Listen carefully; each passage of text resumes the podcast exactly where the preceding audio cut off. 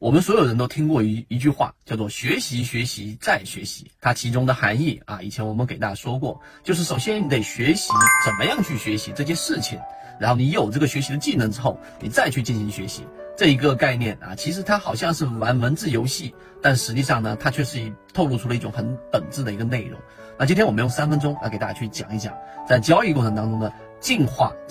再进化。这个视频非常关键，因为它决定了你在交易过程当中到底有没有办法让自己的交易模式越来越贴切整个市场，并且收益比较稳定。那我们先从大一点的方向来说，进化和学习是不同的概念。学习是在学校里面你被迫的，而进化是你在一个生存环境有压力的情况之下，或者压力非常大的情况之下，不断的寻求一种生存的一种技能，然后改变自己本身这一种无论是身体上还是心理上的限制，来达到另外一种层次的方向，这是进化，而另外一种是学习。那第二个，那很多交易者他实际上呢，并没有去给自己营造一个进化的环境。那这个是怎么样去提供这样的一种环境呢？我们圈子给大家讲过，首先第一个，你一定要有一个圈子或者有一个圈层，不断的给你输入更多的内容，无论是对你来说有效也好，你认可也好，不认可也罢，但重要的是要有这样一个圈子，它不断的给你提供新的一种启发，或者说新的一些我们说的养料，这样你才有办法去进行原有圈层的一个突破。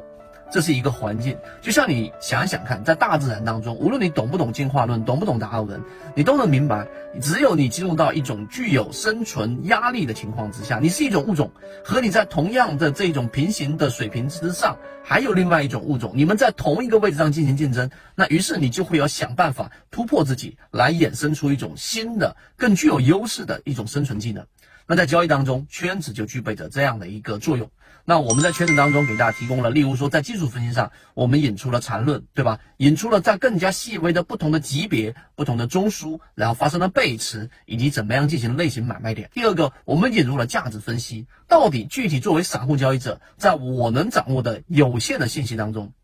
对吧？怎么样找到价值洼地？怎么样找到落难校花？啊，这些是我们在左脑护城河里面讲到的。那第三个，我们引入了更加重要的游资思维。那这里面我不得不去提到的一个低吸奥义啊，那低吸的奥义到底是什么？有人想到了各种各样的答案，大家也可以在评论区里面打出来。但我们给出了第一个答案，或者当然它不是准确的唯一答案，但圈子认为最重要的低吸奥义之一，那就是我们说，你对于交易来说，不要有太多的耐心。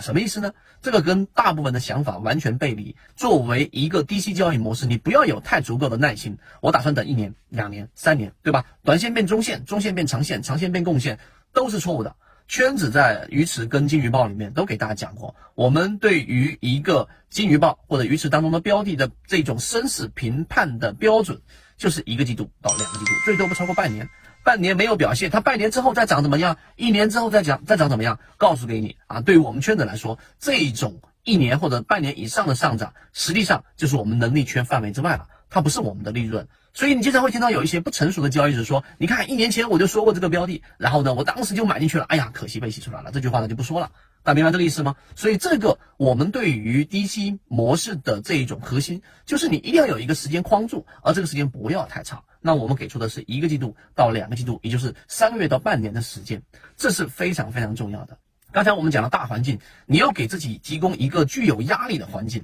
具有不断给你输出养料的环境以外，我们再把宏观或者大的方面再缩小到比较微观里面。我们的择期缠论里面给大家讲过，其实它也是一个进化再进化。什么意思呢？你在交易当中，如果你只是日线级别，你没有其他的评判标准，那实际上哪有什么我们所谓的进化系统？没有什么系统压力，没有什么环境压力，没有评判标准，于是越做越差，越做越差。你会看到各种对于交易的心灵鸡汤啊，你懂得很多道理，但你就是做不好交易，问题就出在这里。好，我们在做的事情是什么呢？我就给大家举一个简单的例子。那你要做的一个事情，就首先你要有一个中枢。中枢它实际上是一个标准，里面进行多空进行对抗。中枢过程当中我们说过，是高点当中的最低点和低点当中的最高点，形成一个筹码最密集的区域。这里面其实就是我们所说的一个类似于生存环境压力的一个进化系统。你要做的是在交易系统当中引入这样的系统。好了，当这样的一个小 A 进入到一个中枢，对吧？上升的一个走势进入到一个中枢，小 A 啊，大 A 是一个中枢，然后呢，小 B 又进行中枢的离开。这个时候我们就要看，如果这个离开段小 B 是小于我们的小 A 段，就离开段小于我们进入段，那很明显这个时候就发生了背驰，于是就会大概率上出现一个比较大幅的一个调整啊，或者是一个背驰引发的调整。那我们说底背驰也是一样的道理。那正是因为我们进化了我们的这样的一个进化的一个能力，或者进化的一个系统，我们才谈到所谓的交易系统的进化。因为你有了这样的一个筛选的漏斗，因为你有了这样的一个进化的系统，于是你就会进行优胜劣汰。那些我们说没有发生这一种背驰所导致的上涨，或者说那些没有导致我们所说的这一种经过过滤之后的标的，那么最后是什么呢？就是弱势标的，我就会给它剔除掉。相反的，我们就会留下比较强势的标的。这也是为什么圈子能够捕捉到这些我们说的这种金鱼报里面翻倍的，例如说金鱼报2类似这样的标的的一个核心原因。所以今天我们讲的内容，希望对各位来说有所帮助。我们圈子现在正在讲实战系统专栏，完整版有非常详细的视频和图文讲解，帮助大家建立一个完整的交易系统。所以你想进一步完善自己的交易框架和模型的话，可以拿一步关注股掌之上公众平台。